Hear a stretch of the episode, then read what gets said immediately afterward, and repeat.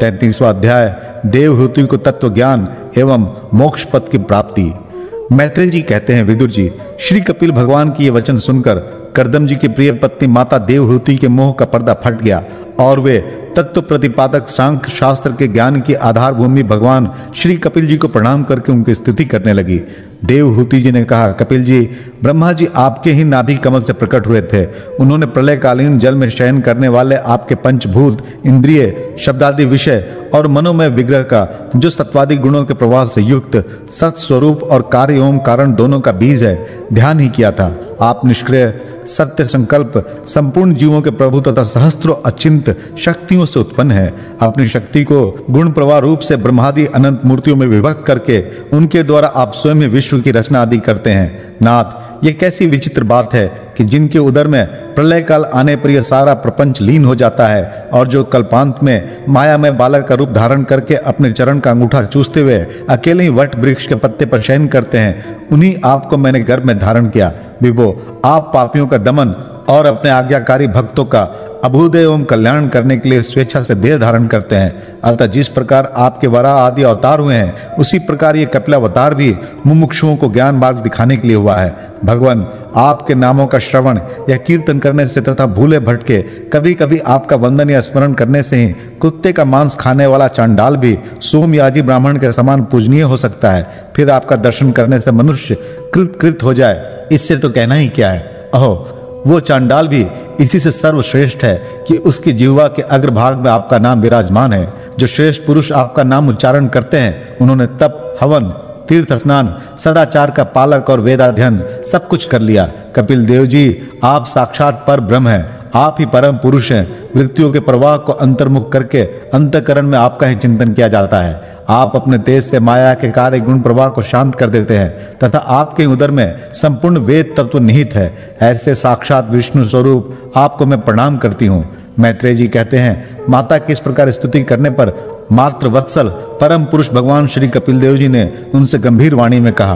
कपिल देव जी ने कहा माता जी मैंने तुम्हें जो ये सुगम मार्ग बताया है, इसका अवलंबन करने से तुम शीघ्र ही परम पद प्राप्त कर लोगी। तुम मेरे इस मत में विश्वास करो। ब्रह्मवादी लोगों ने इसका सेवन किया है। इसके द्वारा तुम मेरे जन्म, मरण सहित स्वरूप को प्राप्त कर लोगी। जो लोग मेरे इस मत को नहीं जानते, वे जन्म मृत्यु के चक्कर में पड़े रहते हैं। मैत्रेय जी कहते हैं, इस प्रकार अपने श्रेष्ठ आत्मज्ञान का उपदेश देकर श्री कपिल देव जी अपनी ब्रह्मवादनी जननी की अनुमति लेकर वहाँ से चले गए।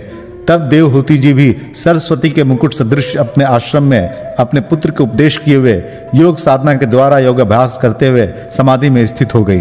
त्रिकाल स्नान करने से उनकी घुंघराली अलकें भूरी भूरी जटाओं में परिणित हो गई, तथा चीर वस्त्रों से ढका हुआ शरीर उग्र तपस्या के कारण दुर्बल हो गया। उन्होंने प्रजापति करदम के तप और योग बल से प्राप्त अनुपम, ग्रास सुख को जिसके लिए देवता भी तरसते थे, त्याग दिया।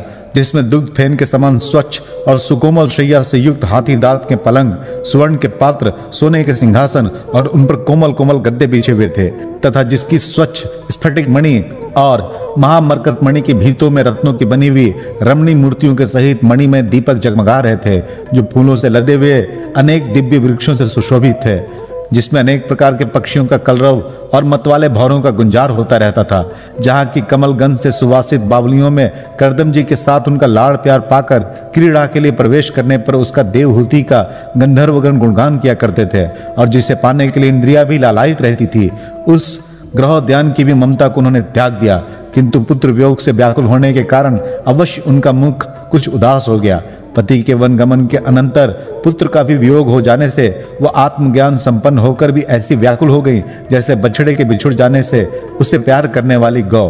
वत्स विदुर, अपने पुत्र कपिल देव रूप भगवान हरि का ही चिंतन करते करते वे कुछ ही दिनों में ऐसे ऐश्वर्य संपन्न घर से भी उपरत हो गईं फिर वे कपिल देव जी ने भगवान के जिस ध्यान करने योग्य प्रसन्न वदनार बिंदु युक्त स्वरूप का वर्णन किया था, उसके एक एक अवयव का तथा उस समग्र रूप का भी चिंतन करते हुए ध्यान में तत्पर हो गई। भगवत भक्ति के प्रवाह, प्रबल, वैराग्य और यथोचित कर्मानुष्ठान से उत्पन्न हुआ ब्रह्म साक्षात्कार कराने वाले ज्ञान द्वारा चित्त शुद्ध हो जाने पर वे उस सर्वव्यापक आत्मा के ध्यान में मग्न हो गई, जो अपने स्वरूप के प्रकाश से माया जनित आवरण को दूर कर देता है। इस प्रकार जीव के अधिष्ठान भूत पर ब्रह्म श्री भगवान में ही बुद्धि की स्थिति हो जाने से उनका जीव भाव निवृत्त हो गया और वे समस्त कलेशों से मुक्त होकर परमानंद में निमग्न हो गई।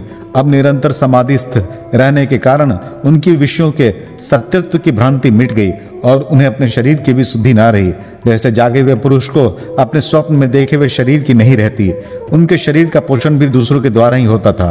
किंतु किसी प्रकार का मानसिक क्लेश न होने के कारण वह दुर्बल नहीं हुआ, उनका तेज और भी निखर गया। और वह मैल के कारण धूम युक्त अग्नि के समान सुशोभित होने लगा। उनके बाल बिथुर गए थे और वस्त्र भी गिर गया था।